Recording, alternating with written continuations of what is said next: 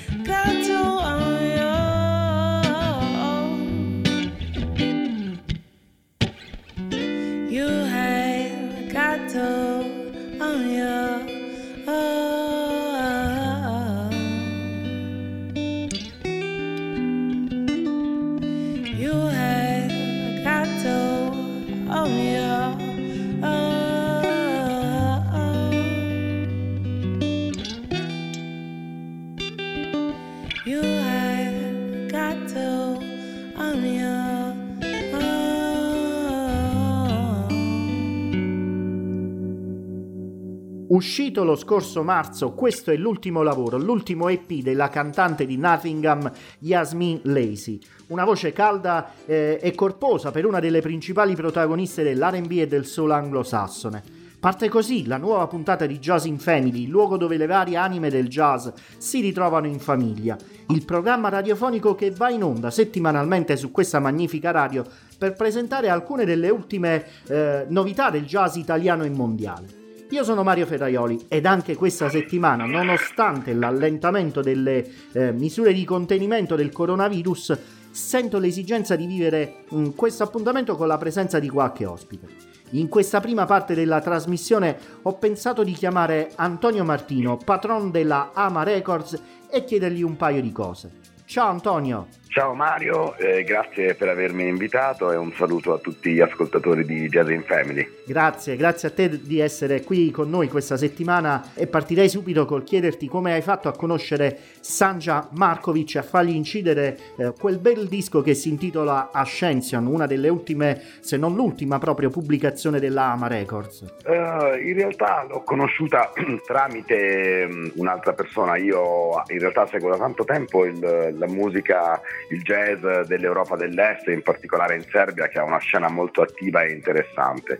Qualche tempo fa un mio caro amico che si chiama Massimiliano Conti, che è un DJ radiofonico, mi sì. propose il lavoro di questa Sania Markovic, eh, disse te la voglio presentare e mi mandò alcuni brani che a me piacquero molto e così abbiamo instaurato questo contatto di corrispondenza e poi insomma abbiamo deciso di collaborare insieme per la produzione di questo disco. Quindi è tutto un lavoro fatto a distanza, non vi siete a mai distanza, incontrati? Sì, lavoro, non, non, ci siamo mai incontrati personalmente, abbiamo fatto tutto diciamo a distanza, sì. Lei il brano, il disco noi l'abbiamo registrato nei miei studi perché lei era già, era già in fase di registrazione allora e cercava un'etichetta che mm. diciamo glielo producesse materialmente sì, dal punto sì. di vista della promozione. Beh, adesso chiaramente siamo un attimo ancora eh, qui con i problemi del virus in tutto sì, il mondo, ma c'è intenzione poi in un secondo momento di, di eh, dare vita a una tournée anche qui in Italia per farla conoscere dal vivo. Sì, certo, ci piacerebbe molto ed era già nei nostri piani. Io ero anche già riuscito a trovare un paio di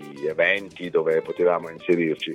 Purtroppo questa terribile situazione del coronavirus diciamo, ha completamente eh, distrutto tutta l'attività concertistica da, diciamo, da marzo e io presumo mm. fino forse all'autunno ma per Beh. il momento diciamo tutti i festival ed eventi concertistici sono stati annullati. Speriamo di recuperarli presto questi momenti perché mancano certo, certo, eh. non solo dal certo. punto di vista economico ma anche dal punto di vista del pubblico, Beh, del sì, aggregativo, bisogno, sociale, sì. certo è chiaro. Senti, e mi dicevi che quindi avete fatto tutto a distanza, quindi Sangia tutto ha registrato è una, di quelle poche, è una di, quelle po- di, di, quei pochi progetti che io non registro eh, qui presso gli studi della Marea Records. Occasionalmente mi succede, la maggior parte della produzione però dell'etichetta avviene nei nostri studi con uh, uh, il mio partner ingegnere del suono Tullo Ciriello, mm. e ha anche tanti progetti stranieri come Avishai Darash uh, sì, e altri sì. progetti che abbiamo fatto in passato. As- Sebastian Giarusta hanno avuto, sono stati registrati qui.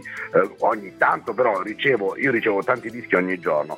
Quando mi arrivano del, del, diciamo, delle registrazioni che, dove la musica è assolutamente in linea con la direzione artistica dell'etichetta, li produco comunque, insomma, certo, soprattutto certo. se le registrazioni sono buone. Parliamo ancora di Sangia, eh, c'è sì. qualche cosa ancora che potresti raccontarci, eh, anche se appunto in questo scambio epistolare a distanza, eh, no, beh, no, avuto, no, insomma, telefonico, è una, non so. È un'artista serba nata a Belgrado, eh, anche se ha avuto una formazione, ha vissuto molti anni negli Stati Uniti, eh, dove si è formata, ha studiato, quindi ha sicuramente una profondissima conoscenza diciamo, della tradizione jazzistica che in questo lavoro è riuscita a fondere molto bene con altri generi e anche con la musica proprio di provenienza sua mm. slava. Antonio. Lei diciamo, eh, ha voluto, è voluta proprio ritornare nella sua terra. Certo, certo. È... Perché viveva negli Stati Uniti e vive lì con, la, con una credo... figlia e sì. conduce la sua vita da artista. Ah, credo che sia poi il desiderio di, di, ognuno di noi nel momento in cui ci spostiamo, in cui eh, andiamo a lavorare fuori o anche andiamo semplicemente per un viaggio, c'è poi il desiderio di ritornare nel proprio territorio. Assolutamente, assolutamente. Ma e anche un... nella, sua, nella, sua, musica, nei suoi testi, eh, insomma, si riflette molto eh, il tormento che la sua terra ha vissuta negli ultimi anni, insomma, la Serbia e tutto certo, quel territorio certo. è stato veramente una zona ehm, che insomma, ha visto tante cose difficili e complesse. Antonio, tra l'altro l'album eh, contiene non solo dei brani strumentali. Sì, sì, no, in realtà il brano, il, il, il, il disco contiene solo due brani strumentali il resto sono tutte canzoni, sì, canzoni. Sarebbe, sarebbe forse il caso di, di aggiungere se il, il, disco fisico contiene al suo interno eh, sì, i testi sì, delle canzoni, i motivi per i quali sono scritti quei testi. C'è qualcosa? Sì, no, no, in realtà il, il, la pubblicazione in vinile contiene all'interno un booklet con tutti i testi sì, delle canzoni. E quindi io direi alle, ai nostri radioascoltatori un motivo in più, se vi piacerà, di, eh, di, di acquistarlo direttamente, certo. insomma, in modo da avere un prodotto in mano, eh, come dire, completo e più interessante anche dal punto di vista culturale. Sì, eh, al momento purtroppo non è ancora potuto arrivare presso i negozi perché diciamo, i distributori sono ancora tutti chiusi, Questo poiché i, sì. i, negozi sono chiusi. Mm. Però devo dire che già dal 24 aprile che il disco è uscito ho ricevuto diverse richieste e ho potuto diciamo, vendere io direttamente i dischi a, molte, a, a molti diciamo, ascolt- ascoltatori, a molti eh, appassionati, sì. sia in Italia che all'estero. Questo mi fa piacere, anzi, dopo se hai modo di darci un riferimento, un, Assolutamente uh, sì. un punto di, di indicativo, potremo insomma condividere questa informazione anche sul sito e agevolare la, la, la diffusione del disco, possibilmente. Grazie. Visto che è un bel mille. prodotto, tra l'altro. Allora, facciamo ascoltare eh, una di queste canzoni e andrei a prendere proprio la title track. Sanja Markovic con Ascension.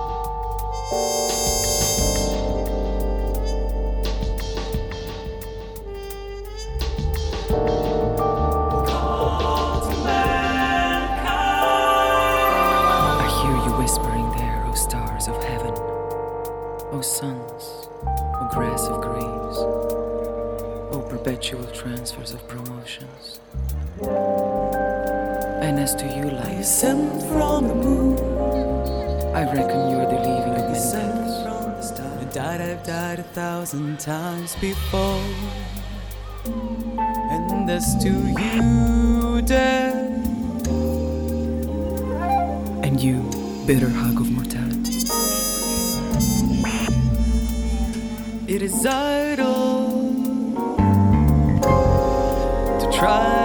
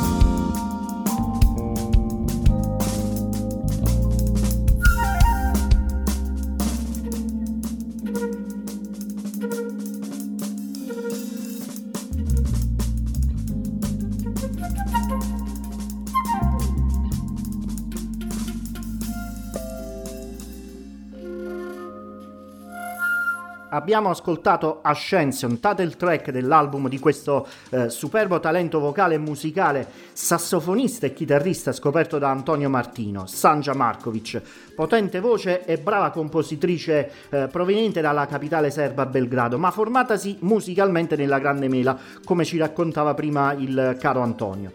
Ce l'ha presentata direttamente appunto eh, Antonio Martino, patrono della label discografica Ama Records, eh, che è ancora qui con noi e al quale voglio chiedere eh, ancora qualche informazione sulla sua etichetta discografica, in modo particolare quali possono essere i progetti futuri, come è incentrata, come si muove la sua attività eh, in questo periodo e che cosa sta pensando per il futuro.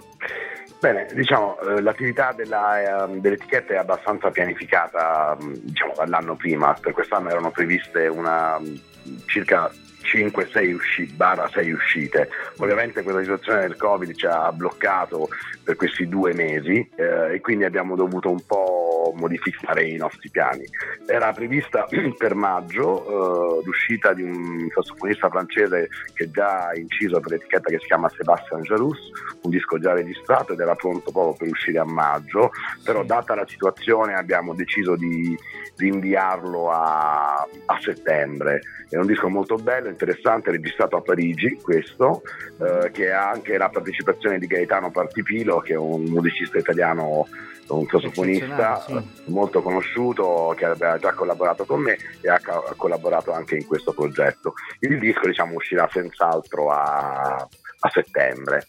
E poi c'è in lavorazione un altro disco di un batterista sempre pugliese, che abbiamo anche questo quasi completamente registrato, ci manca qualche piccola rifinitura, che si chiama Pippo D'Ambrosio, che contiamo di far uscire in autunno. Sì. E poi insomma, abbiamo un altro paio di lavori che insomma, definiremo per le registrazioni nei, nei, prossimi entro l'estate. Sì, quindi qualcosa forse più già per l'anno prossimo, per il 2020. Sì, eh, eh, avevamo previsto sia il disco di nuovo di Abishai Darash che di Alberto Parmeggiani. Mm.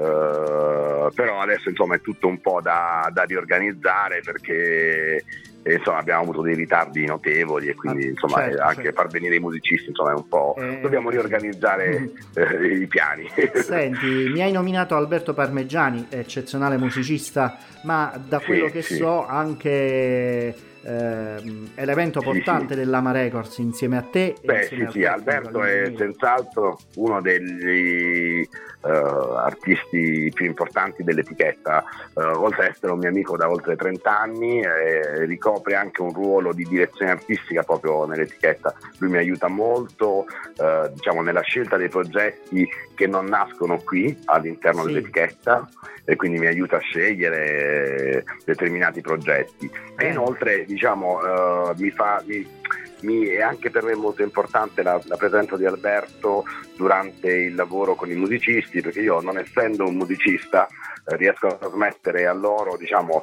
delle sensazioni che ho in mente, dei suoni che voglio raggiungere, ma Alberto da musicista riesce perfettamente a tradurre le mie idee in un linguaggio questa, per loro comprensibile. Questa, questa, è una cosa che insomma mi piace e mi fa... Eh, mi incoraggia anche indirettamente questa notizia. Eh, il fatto che tu non sei un musicista eh, mi dà l'opportunità anche a me quindi di eh, di, di, poter continuare questo lavoro perché io non sono un musicista, quindi trovo sempre delle difficoltà nel, eh, nello spiegare un singolo pezzo, un, uh, un brano, eh, quali possono essere le difficoltà o i pregi. Però ho certo, quell'orecchio musicale, ma... un po' come te, riesco ad accontentare. I musicisti hanno bisogno di noi ascoltatori, no? Certo. Uh, citando Borges diceva sempre che un bravo scrittore ha bisogno di un buon lettore. Sì. e quindi eh, a me piace molto questa dimensione di ascoltatore che coltivo mia, da sempre. Insomma, io compro dischi da quando ero bambino, è stata la mia passione da ragazzo e ne è diventato il mio lavoro compravo dischi anche io da quando ero bambino e, e quando vengono fuori queste notizie mi viene in mente sempre il mio fornitore ufficiale che era una sorta di Amazon dell'epoca però un, un grosso negozio, mi sembra in quel di Bologna, eh, distribuiva dischi da tutto il mondo, provenienti da tutto il mondo, in tutta Italia. I magazzini Nannucci, non so se esistono ancora, spero di non fargli una pubblicità in diretta.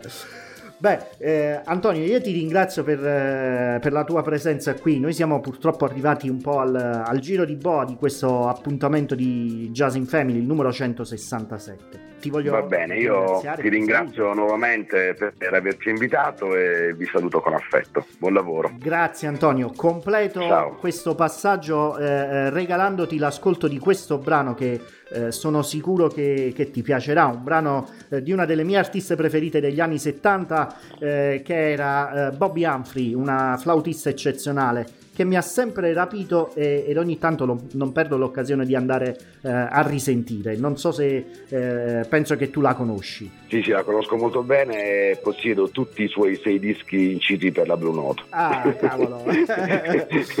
bene, bene.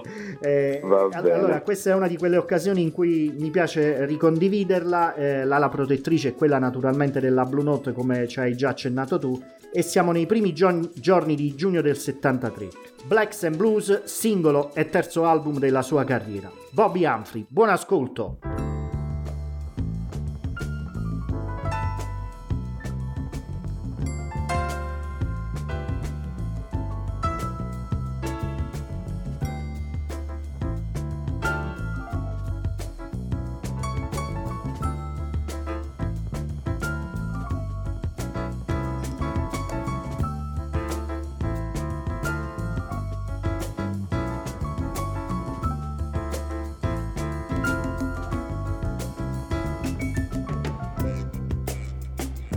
you.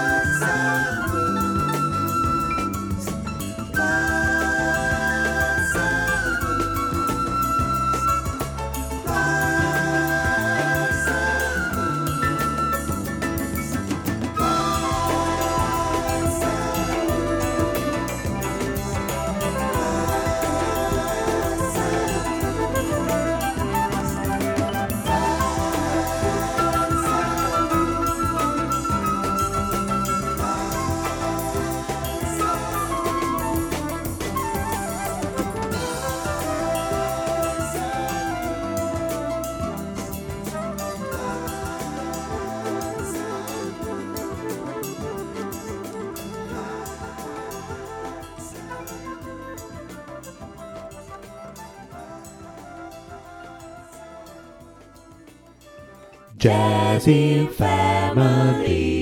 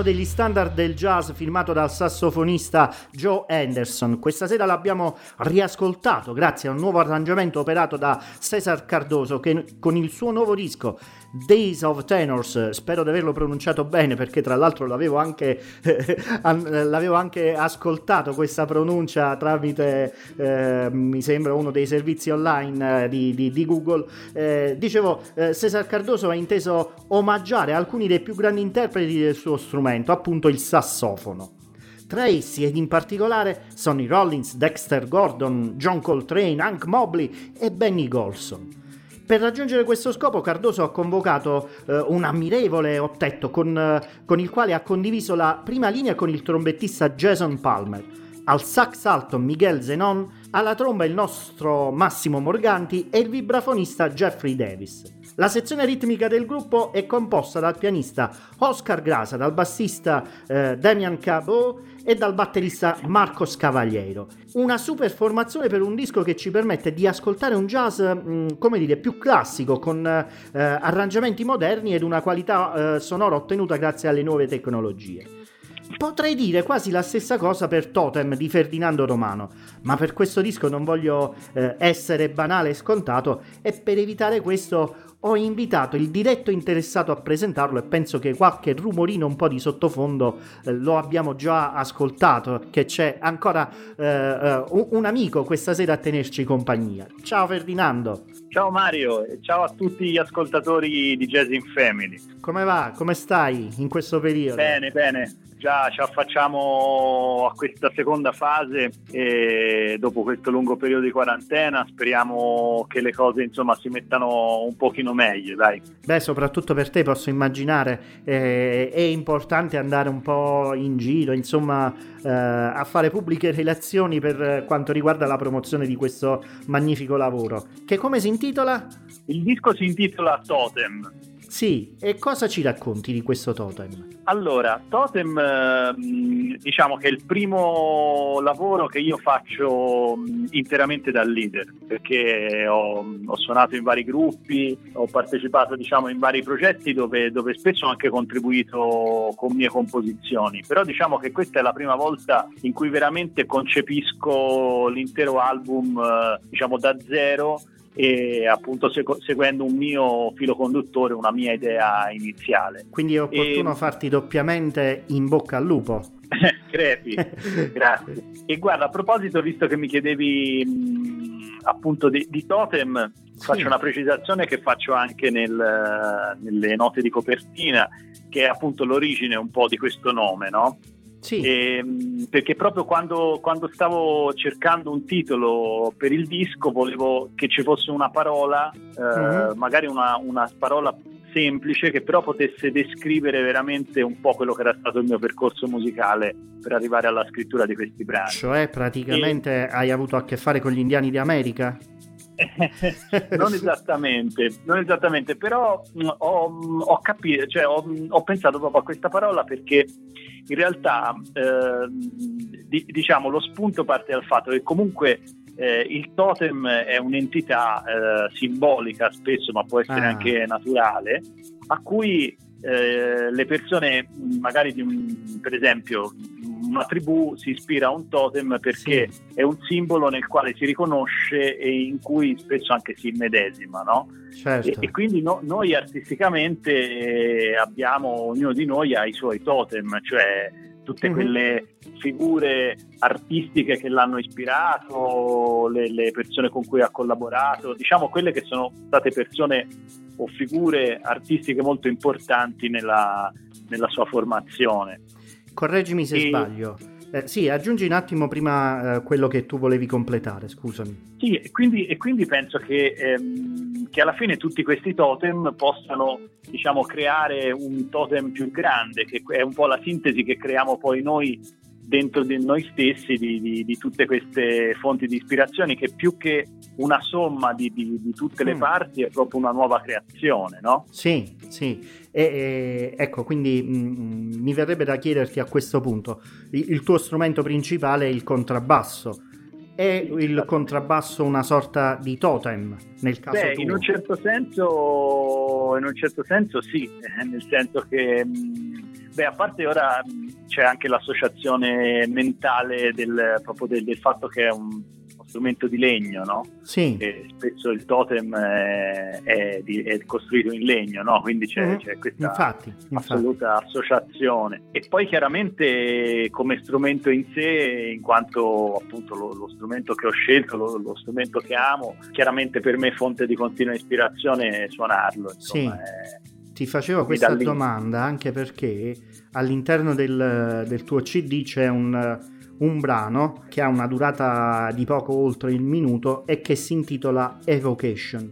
Ed è un brano nel quale tu eh, esegui un assolo con il tuo strumento, il contrabbasso, quindi il poter associare eventualmente l'evocazione, l'invocazione di, di un qualcosa eh, attraverso lo strumento che diventa il tuo totem. Avevo immaginato Esatto. questo legame. E hai immaginato benissimo in realtà, perché appunto il titolo che è Evocation eh, indica proprio questa volontà di, di evocare un po' questi, questi totem, no? Questi- Anche perché il brano si collega poi con un altro brano, Mhm. di cui magari parliamo dopo, che è, mm, che è appunto Wolf Totem, che è Ah. il brano che Sì. mm, appunto do- dopo possiamo anche, mm, Certo. dopo aver ascoltato questo Certo. brano, ne possiamo parlare meglio, ma eh, è appunto il totem del lupo e quindi in evocation è come se lo volessi un po' evocare, no? Questo, questo totem. Capisco, capisco. E infatti io eh, ho immaginato ecco, proprio di partire con l'ascolto di Evocation, eh, dove possiamo quindi ammirare anche la tua capacità esecutiva sul, eh, sullo strumento, sul contrabbasso, che è uno strumento eh, a mio parere eh, abbastanza difficile, abbastanza complicato eh, poter eh, tenere, poter attirare l'attenzione da parte del, del pubblico. E quindi ecco, mh, ascoltiamolo un attimo, cosa ne pensi? Assolutamente sì. Beh, allora, partiamo, partiamo quindi con Evocation.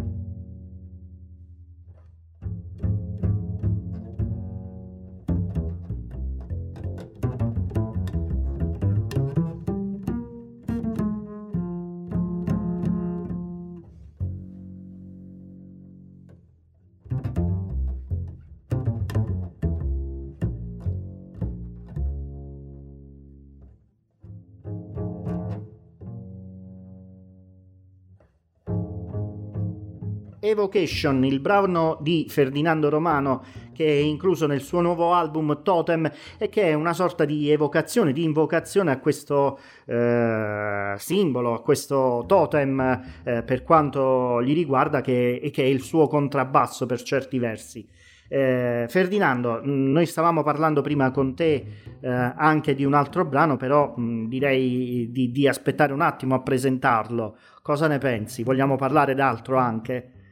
Certamente, certamente. Bene, senti, mi fa piacere prima di tutto che sei ancora qui con noi e che riesci a trattenerti per qualche altro istante, per qualche altro minuto. E volevo chiederti qualcosa riguardo alla eh, formazione che ti ha accompagnato in questo disco e in modo particolare della, della special guest eh, Ralph Alessi. Esatto. Allora, ehm, la formazione del disco è piuttosto ampia perché oscilla tra il sestetto e, e il settimino. Ehm, perché appunto gli strumenti che ci sono, ehm, i musicisti sono ehm, Ralph Alessi, come tu hai menzionato, alla tromba, Sì, poi c'è Tro- Tommaso Iacoviello che mh, suona il flicorno su alcune tracce, ehm, poi Simone Alessandrini che suona sax contralto e sax soprano, Nazareno Caputo al vibrafono e alla marimba, Manuel Magrini al pianoforte. E poi ci sono io al contrabbasso ovviamente e Giovanni Paolo Liguori alla batteria. Quindi è una formazione piuttosto, piuttosto grande. Importante, E- certo, ma anche con, e- e al- con amici abbastanza capaci del loro mestiere, come dire. Ma assolutamente, guarda, io sono mo- molto felice di, di- di aver fatto questo disco con questi musicisti perché mh, cioè, io veramente ho una grande stima di, di loro, de- delle loro capacità artistiche e strumentali, cioè sono veramente tra i miei musicisti preferiti tra, tra le nuove generazioni. E Esatto. poi hai detto bene anche mh, la parola amici perché, perché sono anche tutti dei carissimi amici e quindi sono ancora più felice eh, dal punto di vista appunto umano che, che ci siano stati loro sul mio disco. Ecco, questa bene, è bene. una cosa molto importante per me. Senti, raccontami qualche aneddoto che ti è capitato durante la registrazione, durante la preparazione del disco con, con Ralph. Allora, guarda, qualcuno eh, da poterci dire qualcosa, non lo so, di Beh, beh. particolare, di ironico, di serio. Ma guarda, ehm, diciamo che du- tutto i due giorni che abbiamo passato da, da Stefano Amerio a Udine per registrare il disco sono stati dei, dei giorni molto belli. In particolare, diciamo appunto, la sessione di registrazione, ehm, appunto, eh, noi eravamo tutti veramente felicissimi. Tra l'altro, guarda, una cosa molto particolare che, che non mi era mai capitata è stato che, mh, che noi abbiamo, diciamo che Stefano Amerio è rinomatamente eh, di una grandissima efficienza e quando siamo arrivati lì lo studio era già pronto eh, di prima mattina per, eh, per iniziare a registrare. E, mh, e noi ci siamo messi lì a suonare, appunto eravamo così coinvolti dalla situazione che siamo arrivati, chiaramente poi facendo pausa per pranzo così, siamo Sì. arrivati alle 5 del pomeriggio e avevamo finito già di registrare tutto il disco. Eh, eccezionale. e, e quindi dopo il resto del tempo l'abbiamo dedicato poi al missaggio, fare i suoni, però insomma proprio la registrazione in sé mh, abbiamo fatto tutto in, in- in una giornata, ecco, anche meno. Mi fa piacere E che poi- si creino questi ambienti particolari, amichevoli. Sì, guarda, l'ambiente era molto, molto rilassato, noi eravamo molto, abbiamo suonato molto, molto liberamente Mm. e, e poi appunto anche con noi ci conosciamo già tutti molto bene, ma anche con, con Ralph, ehm, diciamo, la sintonia sia dentro lo studio che anche fuori, abbiamo fatto anche delle bellissime scene, eh, assaggiando tra l'altro anche degli ottimi vini, vini locali Ah.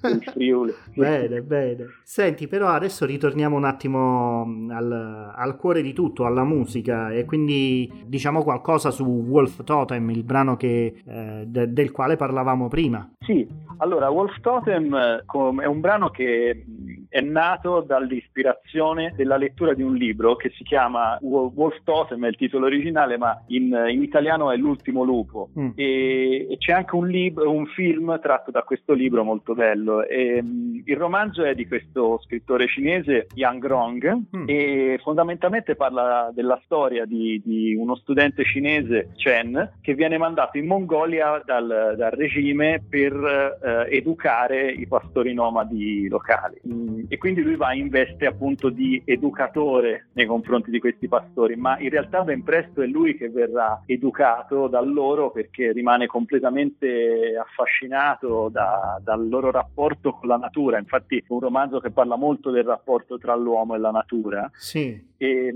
e appunto questi pastori nomadi vivono in, in un rapporto di equilibrio profondissimo con, con il loro ecosistema e quello che è, perché il lupo? Perché quello che è l'architetto del- dell'equilibrio di tutto l'ecosistema è proprio il lupo, sì, con cui certo. nella steppa mongola sì, è uno degli elementi fondamentali. Assolutamente, infatti loro col lupo si scontrano per la sopravvivenza perché lui ovviamente attacca anche i loro greggi, quindi loro si scontrano col lupo ma allo stesso tempo lo venerano come una divinità e per questo anche poi è il totem del lupo perché per loro è proprio il, il lupo lupo è proprio un totem, una divinità in cui loro si immedesimano nelle, nelle qualità. Addirittura loro, nel, almeno a quanto si racconta nel romanzo, narrano che eh, le grandi qualità di condottieri, dei, dei, grandi condottieri mongoli come Gengis Khan, nascono proprio da, dall'ispirazione alla, alla, figura sì. del lupo. Insomma. Senti, sì. allora io mh, adesso ti strappo una promessa.